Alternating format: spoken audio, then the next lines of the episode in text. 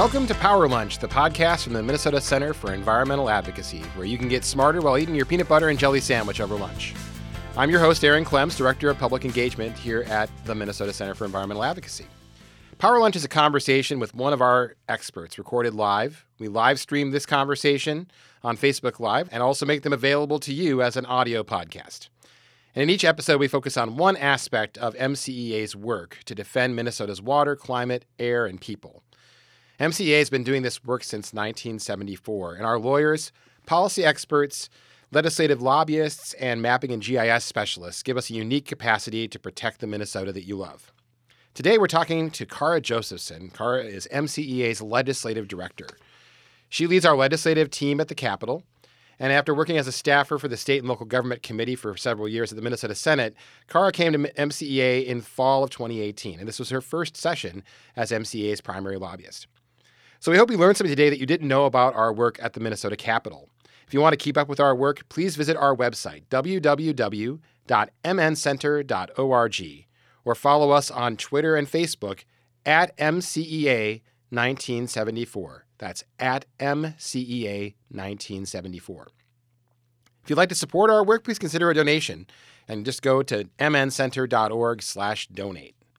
And now, our Power Lunch conversation with Kara Josephson. So, Kara, welcome to Power Lunch. Hi, thanks for having me. Uh, we're great. We're very happy to have you here. Um, so tell me about your job at M C E A. What is your job? Sure. So I'm the legislative director at M C E A. So I'm, um, you know, the primary, primarily responsible for advocating and advancing our legislative work at the Capitol. I work with our uh, program directors at M C E A, water program director, um, energy and climate program director, and shaping legislation, and then, you know, really working on the ground during legislative session to help um, advance, you know, our proactive bills, but then also keep an eye on some defensive work that we need to do, too, to protect our environmental laws here in Minnesota. Yeah, and we'll get into, mo- into some really good specifics about what happened both in the kind of offensive realm of trying mm-hmm. to get new and better policy, but also stopping some bad changes as well in, in a little bit. Um, how did you get involved in legislative work in the first place? Sure. Uh, well, I've always actually really had an interest in um, politics and the legislature. I my undergraduate degree uh, was in political science. Um, as soon as I graduated from college, I got an internship at the legislature and worked there for several years. I started out as a committee page, became a legislative assistant, then a committee administrator for the State and Local Government Committee.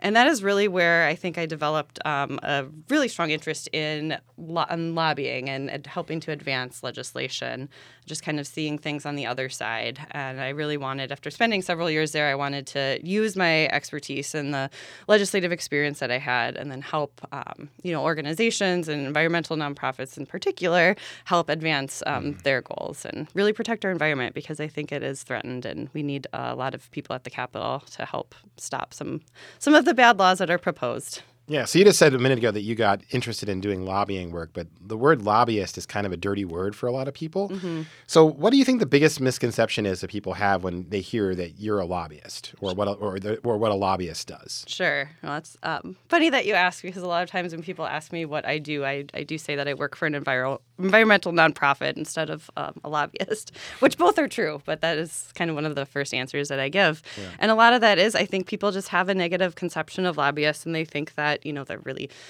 all about um, profit. And I think, you know, that there's some um, mistrust in uh, legislation, um, relationships between lobbyists and legislators and kind of um, things like that. But Minnesota has actually really strict uh, policies and laws in place to protect corruption and things like that. I mean, um, there's a gift ban. Lobbyists are prohibited from giving legislators a gift over five dollars. So I think there, um, there are a lot of protections in place in Minnesota. So, and then, you know, working for an environmental nonprofit, you're usually outnumbered by some of the big lobbyists. So I think the traditional view of a lobbyist um, is not really what um, what what we do here. so so that, let's talk a little bit more about that. So how does the work that you do as a lobbyist differ from some of your colleagues that are working for, I don't know, industry or for the Chamber of Commerce? Like how did how does the way that M C E A and the way that you do lobbying differ from the way that they do it?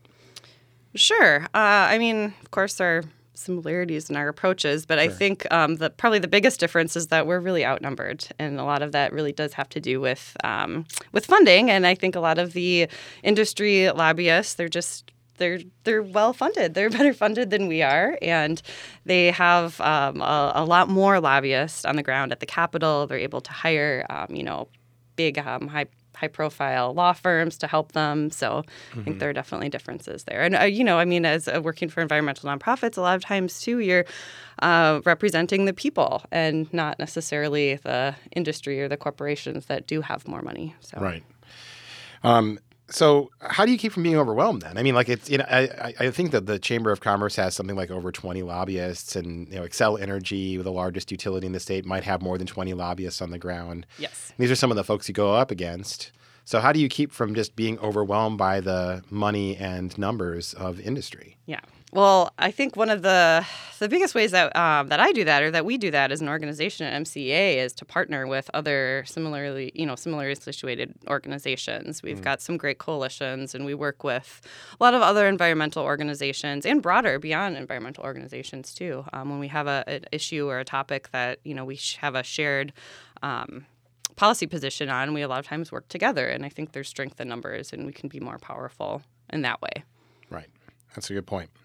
So let's let's pivot a little bit and start thinking about what actually happened, because I think one of the craziest things about the end of this legislative session was that we had this little mini special session, but it kind of felt like everybody thought the thing was over, but it wasn't. It was kind of like the end of one of the Lord of the Rings movies or something, where it should have ended three times and then actually did finally come to an end. Mm-hmm. Um, so let's, but I think there's a lot of folks who just, because of that, we never really had a chance to take a step back and say what happened here mm-hmm. and how what, what worked and what didn't. Mm-hmm. So what was the biggest win at the Capitol this session for the environment?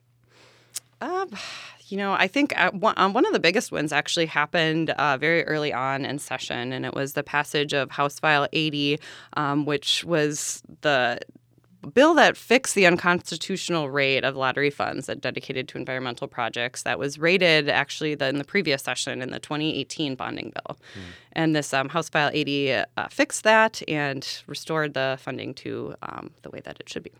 So let's let's go back a little bit and think about that, what happened in twenty eighteen. So if I recall correctly, this happened right at the end of the session. There was a bonding bill, and there was uh, some changes that were made at the very last moment before anyone had a chance to really look at them more carefully. What what what got jammed into that that bonding bill at the last minute? Sure. So, yeah, the, you're right. It was the final hours of the twenty eighteen legislative session. And I think um, what, ha- well, what happened, I think a lot, there are some legislators who just don't uh, really appreciate the Environmental Trust Fund. And we're using the fund as a um, new avenue to really raid um, bonding projects and, and use it for bonding in, in unconstitutional ways. And so... Um, they what happened in the final hours when the twenty eighteen legislative session and the bonding bill was being passed, they raided an estimated one hundred sixty-four million dollars from the fund, and it was really to pay the principal and interest on state bonding projects.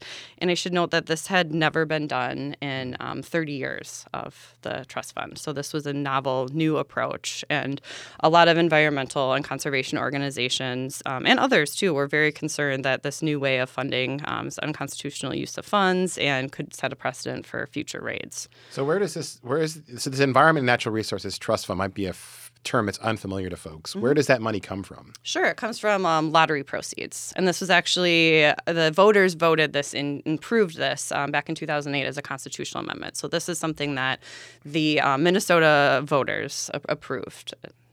Okay. So... Um, the lottery commercials that we're seeing now on the television that says like well, this this this was brought to you by one billion dollars from from uh, lottery proceeds. That that's the money we're talking about. Yes. Mm-hmm. Okay, and this goes back to like what nineteen eighty-eight, I think. Yeah. Yes. Okay. Mm-hmm. Yep. So there's all this money in this pot. How do they usually spend it? Um, well, there's usually there's uh, it's called the Clean Clean Water Fund and the. Um, Well, these are these are legacy funds. Like, we're talking about like the, the lottery funds. Sorry. So like, no, that's okay. These are, there's so many. There's, yeah. This is one of those areas where there's so many yep. acronyms. It gets really confusing. Um, the, so there yeah. is a there is a citizen-led commission called the L C C M R. It's the Legislative Citizens Commission yeah. on Minnesota Resources, and um, that is a citizen-led commission. So appointed, um, or there, there are no, sorry. All right. Okay. Go ahead. Uh, and they go through a process. They hear um, hundreds of proposals from various organizations, agencies who all want to have um, to are coming out with proposals to protect our environment. Mm-hmm. Um, very you know wonderful projects on the ground that can help um, various different um, areas. And they go through a pretty rigorous process. The commission meets several times throughout the year. They have um, hours, you know, day-long hearings. They hear from all the different projects. And then once they thoroughly vet the projects, they come up with a set of recommendations, and they send those on to the legislature. And then the legislature approves those um, the recommended projects. And this year was kind of unique because the um, Senate actually was trying in their bill, um, their environment bill, they were really deviated from a lot of the citizen-led recommendations. Mm. Um, so So that was kind of a, an interesting. Con- so basically, like both last year and then again this year, there were efforts that were done to try to go around the recommendations of this citizen commission and to insert some different recomm- different ways of spending that money. Yes. Mm-hmm. And that wasn't constitutional because it was this bonding approach where they would take it and basically say, for the next twenty years, you have to pay the interest on this bond. Is that right? Yes. Okay. Mm-hmm. Yep. And then there's also the constitutionality issue, you know, of um, supplementing versus supplanting. And that was part of the, the lawsuit that we filed. And yeah. so so this, was, this is about the question of whether or not this money is new extra money. Because when voters approved this fund, they wanted it to be used to add to the work that we're doing to protect the environment, not just yes. replace other existing sources of money. Yes, exactly. Cool. So the upshot of all that now is that so this money remains in the fund and is available to be spent on projects. Mm-hmm. Can you give me some examples of some of the projects that might get funded now or that did get funded because um, we defended that fund with both a lawsuit and some of the legislative work that we did? Um, gosh, I don't know. Yeah, I mean, there's one. There's at least the one that we worked on that you worked on when you were in your previous job too, right? Yes, I mean, yes. I mean, yes. There's uh, one project to um, bring kids up to the boundary waters that may otherwise not have the opportunity to do so. Mm-hmm. Um, you know, there are a lot of um, you know really good um, research projects at the U of M that are being funded. Uh, you know, a lot of um, local governments too that are getting needed. Um, Yeah, I mean, that's a lot of the kind of stuff that, you know, is desperately needed, but are are the kinds of priorities that don't easily easily get funded. Yes. Mm-hmm. And that's why they come to the, the L C C M R, the Legislative Citizen Commission, to try to get funding for them. Yes. Mm-hmm. Right on. So we uh, successfully – so this this is kind of a cool story, I think, that to end end with, at least to say that the Governor Walz had – the first bill that he signed was mm-hmm. this bill. Yes. Mm-hmm. Yeah. And I do think that our um, the lawsuit, I should add that, so we filed a, um, a lawsuit on behalf of several environmental and conservation organizations, mm-hmm. and M C E A was the attorney for for those groups. And I do think that that helped um, put pressure on the legislators and on the governor to, to, to do that fix early on in session. So this is a good example of where the, the ability to use the tool of the of the legal tools that we have at M C E A combined with our ability to work at the legislature work together to try to achieve an outcome then. Yes. Mm-hmm. Yeah. Um, so that was a really cool win to start the session. How, well, let's go to the end then, and just I'll just kind of ask it this way: like, what was the end result? Was this a win for the environment? Was it a loss for the environment, or was it a draw? Sure, um, I I'd say it. It was a draw. I mean, there was um, a lot of, as I mentioned earlier, a lot of, you know, un- legislation to roll back our environmental laws that was pushed by the businesses and industry that we helped to stop, and that, that did not become law. Um, but on the flip side, there were a lot of really, you know, wonderful pieces of legislation in the energy realm, for example, that did not become law. So really, at the end of the day, so much got tied up into the budget negotiations, and really with a divided government, um, you know, the, not a lot got done. I mean, they they finished um, with the special session and did did complete the budget, but beyond that, it really wasn't a whole lot of significance that, that got done. So I would say it's a draw, especially yeah, I mean, for the environment. And there was a lot of emphasis early on in the session of there was a lot of hearings in the House Climate and Energy Committee looking at the mm-hmm. impact of climate change and the needed policy changes that are that need to to be ta- undertaken in order to address this climate crisis. What So you're saying there wasn't much progress, if any progress made, on energy and climate issues? No, un- unfortunately not. I mean, there was a lot, as you mentioned, a lot of energy um, from from people. I mean, a lot of people showed up. There were hours of, of testimony and committees, hearings. Um, and I have heard from several legislators, actually, that climate change and climate issues were one of the top um, issues that they heard the most about this hmm. session. Um, but unfortunately, again, because of the divided government uh, and because of, you know, largely, honestly, the Senate, they really put up a roadblock to passing um, some legislation that, you know, the House was pushing and uh, the governor, um, for example, um, a one hundred percent um, renewable energy standard by, by twenty fifty. Um, you know, a lot of other, there's a Green New Deal that was introduced late in session. Um, a lot of really proactive um, policies. So what are the prospects for those things coming back? I mean, are these are these ideas dead now, or are we going to hear more about climate and energy issues at the Capitol in twenty twenty? Oh, I would imagine it's going to be a, a top issue that, you know, legislators are going to be hearing a lot about. Mm-hmm. Um, unfortunately, I mean, the, the makeup is still going to be the same. There's still going to be the same committee chairs, uh, same same leadership. So I don't know, especially on the Senate side, really what is going to change between now and, you know, next legislative session. Um, and then also, the reality is that it's going to be uh, it's an election year too. So I'm sure right. a lot of, you know, legislators will have that top on their mind. But at the same time, um, you know, they really uh, – legislators respond to their constituents. So I think the more that legislators can hear directly from their constituents on the importance of that issue, that can help. Right. So there were also some really bad ideas that got killed at the at the Capitol this year. Um, what were some of the worst ideas that were in play during the end of the session negotiations? Because I know that you were up there – practically twenty-four seven in the last mm-hmm. couple of weeks, just trying to keep an eye on some of the these bad ideas and making sure they didn't become law. So mm-hmm. what were some of the worst ideas that were that were put forward? Sure. Yeah, there were a number of them. And as I mentioned earlier, largely pushed by the industry. And um, for example, some of these that were uh, we had been around in previous sessions, too. Um, one was to give um, industrial polluters up to sixteen years to meet stronger wall- water quality standards. Um, sixteen years is a long time. Uh, another another one was requiring a social permit to adopt new water quality standards. What's, and the, what's the social permit? What yeah, that's about? Kind of an interesting one. So that... Um, that would require, would basically give um, veto authority to one county. So all eighty-seven counties must approve um, adoption of stronger water, water quality standards, which seems Well, when was the last time all difficult. eighty-seven county boards in Minnesota did anything together? Uh, I'm not, I'm not sure if that has ever happened before. I, I don't know. So this was basically just an attempt to make it so that you could never adopt a stronger water quality standard. Exactly. Yes. Okay. Yeah. And we saw, you know, there were other similar um basically, it was just a, a desire to loosen our environmental, um, our environmental laws and protections that we have here, and that's what a lot of these um, that were that we saw. Yeah. Um, another one that was kind of interesting too was that it would um, allow the sale of state mineral leases for brines and non-fuel gases, and that was added um, on as an amendment very late on, you know, late in the process, and it didn't receive um, a hearing in the appropriate policy committee. So yeah. we raised that kind of as a procedural issue, and um, you know.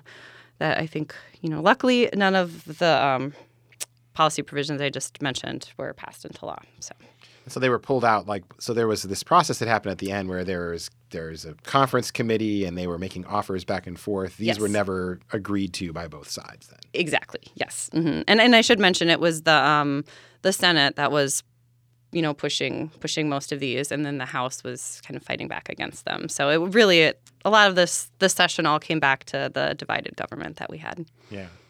Now, on the flip side, besides bad ideas that didn't become law, there were also mm-hmm. good ideas that didn't become law either, mm-hmm. right? So yes. what were some of the good ideas that we saw that either the M C E A worked in worked to try to get passed or tried to support um, that didn't happen this year but might come back next year? Yeah. Uh, well, I think one really wonderful bill that would be great to to put back into law, and that would um, really give a lot more power to citizens, would be to uh, reestablish the Minnesota Pollution Control Agency Citizen Board.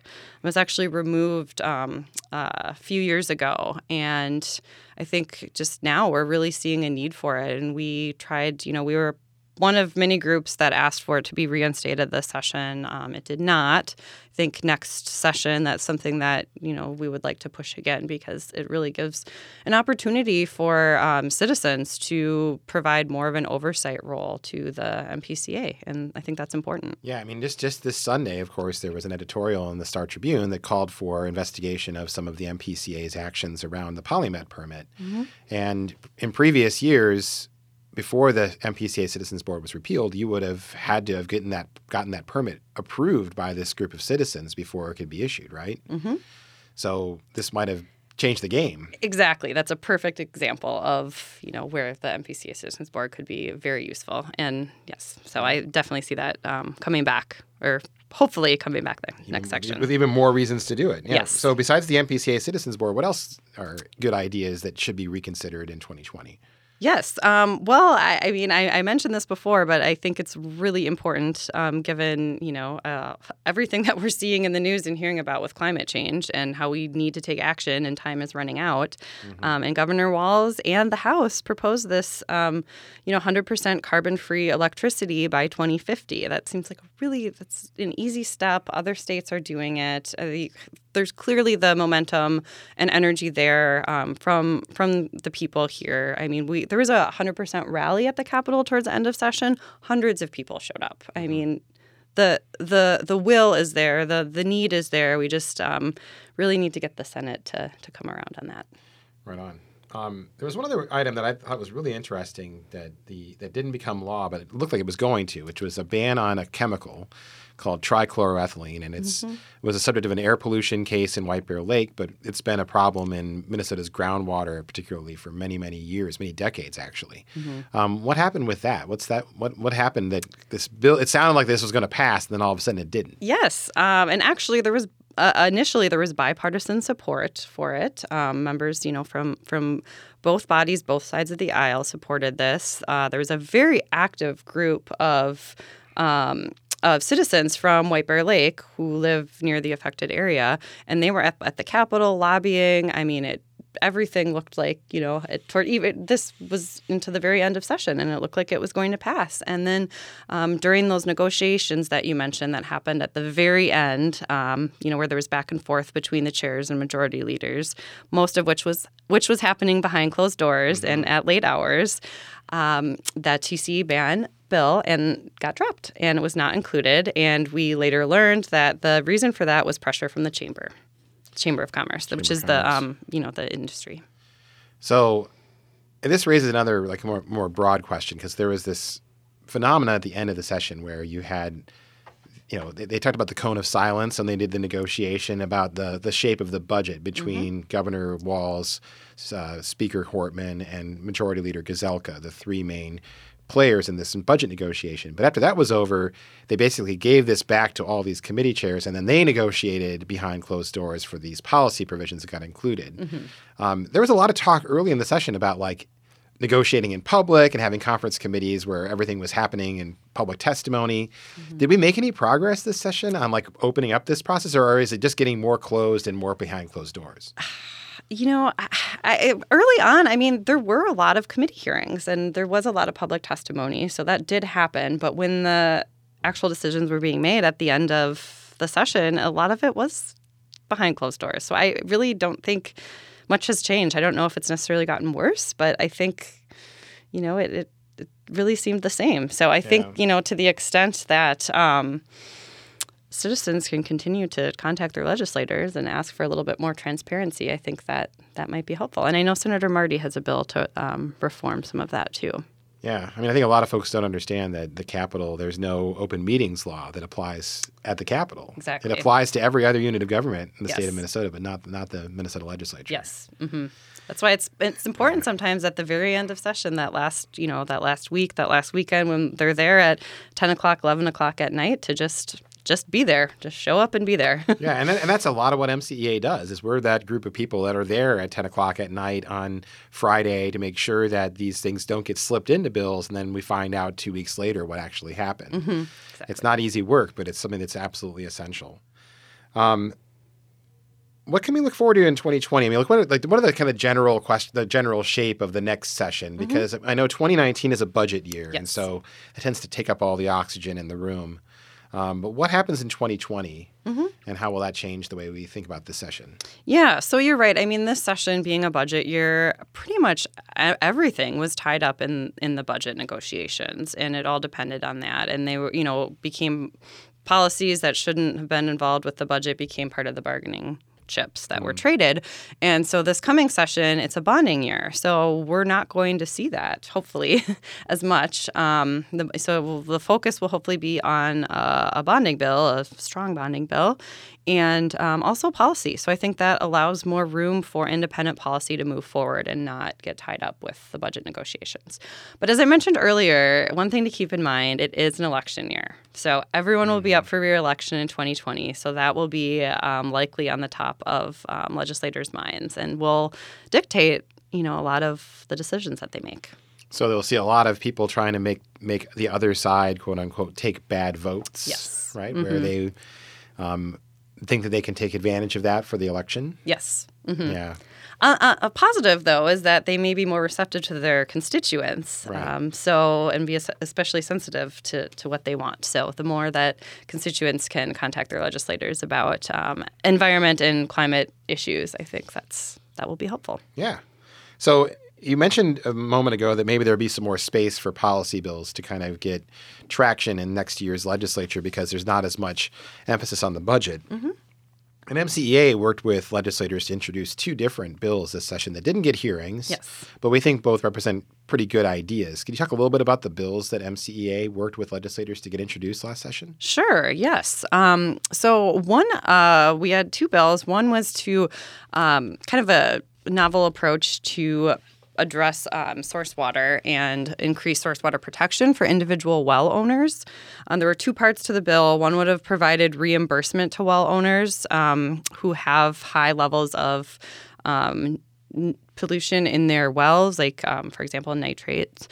Uh, and there are several, uh, especially in southern Minnesota, there's um, some alarmingly high levels of nitrate in drinking water. And so our, our idea was to use an already existing fund that um, gets its fees from pesticides um, and fertilizer fees, and to use that fund to mitigate these well owners who are looking to upgrade Um, their wells in order to have safe drinking water. Mm-hmm. The second part was um, uh, just a, a clean water fund appropriation to um, M D H, it's the Minnesota Department of Health, for well mitigation. So we're really focusing with that bill on um, private well owners and just making sure that they have a way to have safe drinking water. And then, and so there's a new rule that's just coming into effect very soon yes.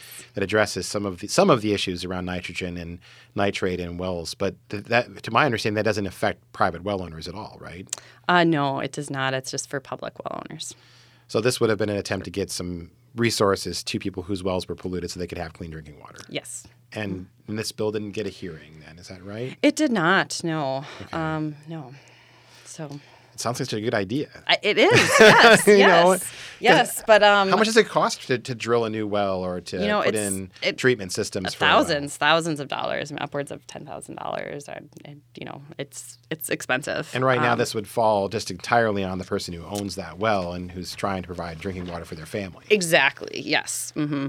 And well, the, I should say that some of the pushback was from um, the fee that we were looking at to get the funds from, and so this. Um, The board of uh, that that fund, I think they were very protective of it, and there were some concerns there. So there's, I guess, still some more some more okay. work to do. Although it is a great idea, yeah. and we had legislator support behind it, so definitely work to um, to be yeah. more work to who are, do. Who is the session. Chief author of that in the House? Um, Representative Lippert. Okay, so he's from Northfield, right? Yes. Yeah. Mm-hmm. So one of the affected areas that has high high levels of um, of you know arsenic and, and nitrate in there. Okay. There was a second bill that got introduced uh, late in the session as well that got a little bit more press, too. Yes. Mm-hmm. Yeah, so uh, that was a twenty-first century mining bill, and it was modeled after legislation, very similar to legislation that passed in Montana that was actually um, led by the industry, mining industry and supported hmm. by the min- mining industry in Montana. And essentially, it just adds, um, updates the standards to add kind of an extra layer of um, protection for um, the mine tailings dams in particular. And um, just it requires independent oversight, uh, independent engineers um, to review, and just add some extra protections in place. So, and so you said this this is a bill that was passed in Montana? Yes, which is uh, yes uh, bipartisan, um, re- re- largely Republican actually, state, and yeah. yes, it passed um, with support, and it was led by the mining industry. When you say it was led by the mining industry, what does that mean? Like, did they write the bill? They, um, yeah, they were the ones who really were pushing the bill in the state. Yes. Mm-hmm. So, so it's a very, very moderate, uh, very moderate approach yeah. to a bill. In fact, so moderate that I think some um, environmental groups may not support it because they don't won't think that it goes far enough. Well, right, and you know, and I, from my, from what I, I've read about this bill, it sounded like that in Montana, it kind of got. Uh, you know, it got a, I got a thumbs up from the environmental groups, but it was kind of a half-hearted thumbs up. Yes. Mm-hmm. Yep. It, it does it does some good things, but it doesn't doesn't address the whole problem in a yes. way that's comprehensive enough. Yes. Mm-hmm. Yeah. So so I assume then that this bill was welcomed with open arms by the industry here because it was written by the industry in Montana, and that Republicans here in Minnesota were enthusiastic about it because it was passed by a Republican legislature in Montana. Was that is that true? Oh, I wish it was. Oh, come on. I wish it was. Uh, that's kind of what we were thinking. I mean, yeah. we really were intentionally, you know, coming up with this very moderate approach because we know how politically sensitive the issue of copper nickel mining is here in our state. Yeah. And so we thought that this would be a good way to, you know, address some of the issues around the safety concerns of the tailings dam, but also Um, you know, maybe just kind of a, a small step going forward. And no, we were um, met with resistance. Um, it was very difficult, actually, to even find um, a willing author to chief author in the House. Mm-hmm. Um, it was, uh, uh, yeah, it was um, unfortunate. We did not get a hearing. Um, in fact, it was so difficult to find it. Um, authors on the bill that we, we introduced it fairly late in, in session. So, but ultimately, there were a set of people who put their name to this bill and are working yes. hard for it, too. Oh, absolutely. So, yes. Um, in the House, who's the author that um, is moving this bill forward? Yep. Um, Representative Steve Sandell, and he represents the Woodbury area. Okay. And the Senate, um, which is controlled, as you know, by Republicans, mm-hmm. it really helps to have a Republican author, and I believe there is a Republican author of that yes, bill, right? Yes, yep, Senator Paul Anderson. Mm-hmm. And so, so it's a bipartisan. We have, uh, you know, a bipartisan bill. Um, and, you know, we did have very um, good, uh, productive conversations with a lot of legislators and some who we may not have otherwise spoken to. So that was, that was um, you know, really positive. And just, I think, to get legislators thinking about, you know, tailings dams and the safety concerns around it and ways that they can help address it. And that's something that this bill bill provides. Yeah. So for those folks who don't know, I mean, the the way Minnesota does legislative work is kind of on a two-year cycle as opposed to a one-year cycle. We like to talk about this session yes. as, as if it's a single year. Mm-hmm.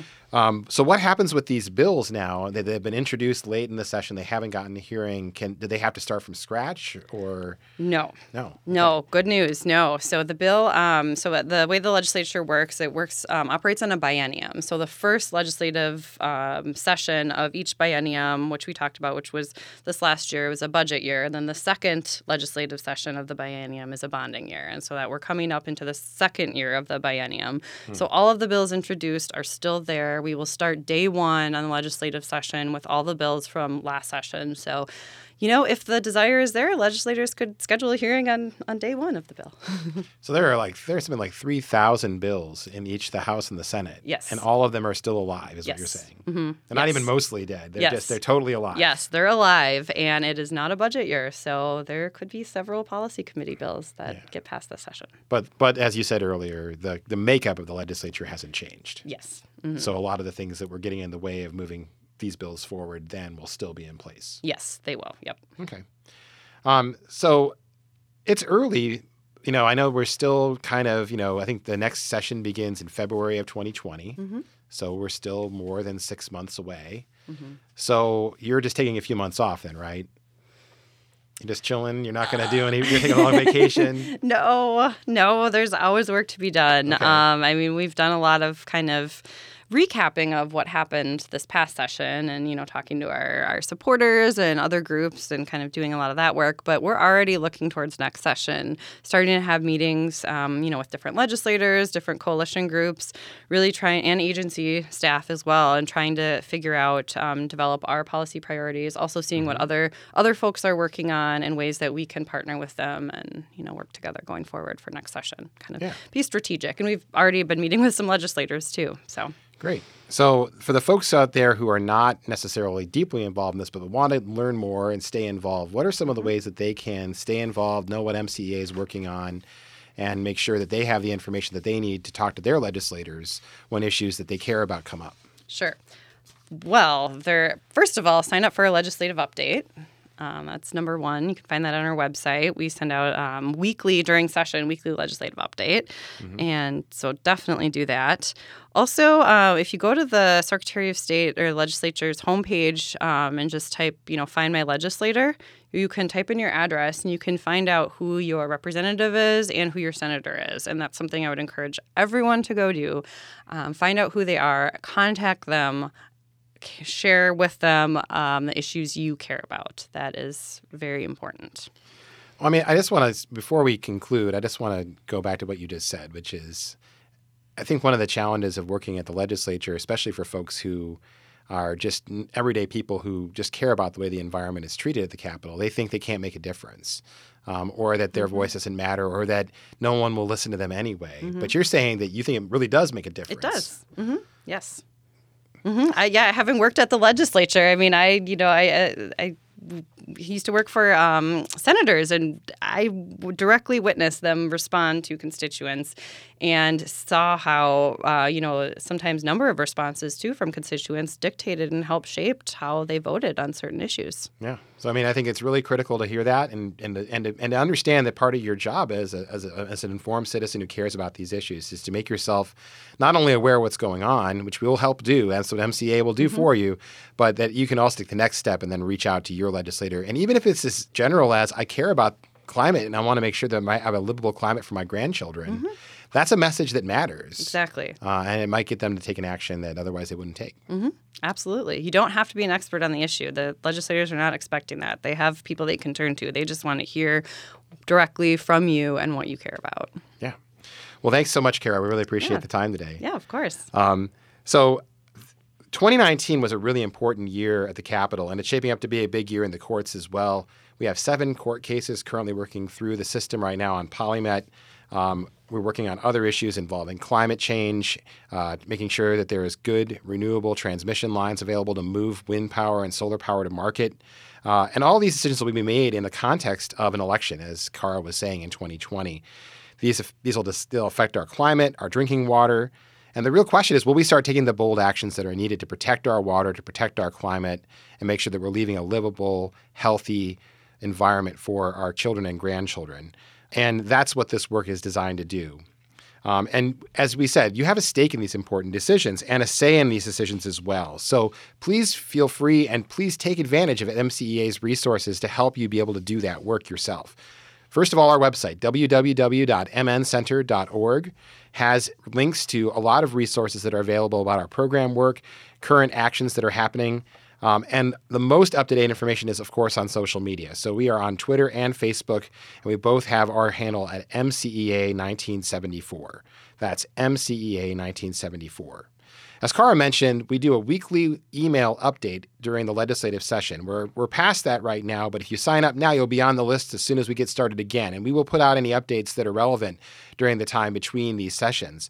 You could sign up either at our website under legis- at the legislature, or you can go to a short link, bit.ly slash MCEA legislative update. That's bit.ly slash MCEA legislative update.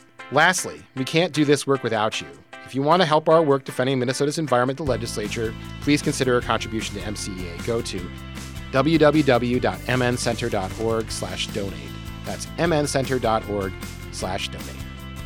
This has been M C E A's Power Lunch with Kara Josephson. Thanks for listening.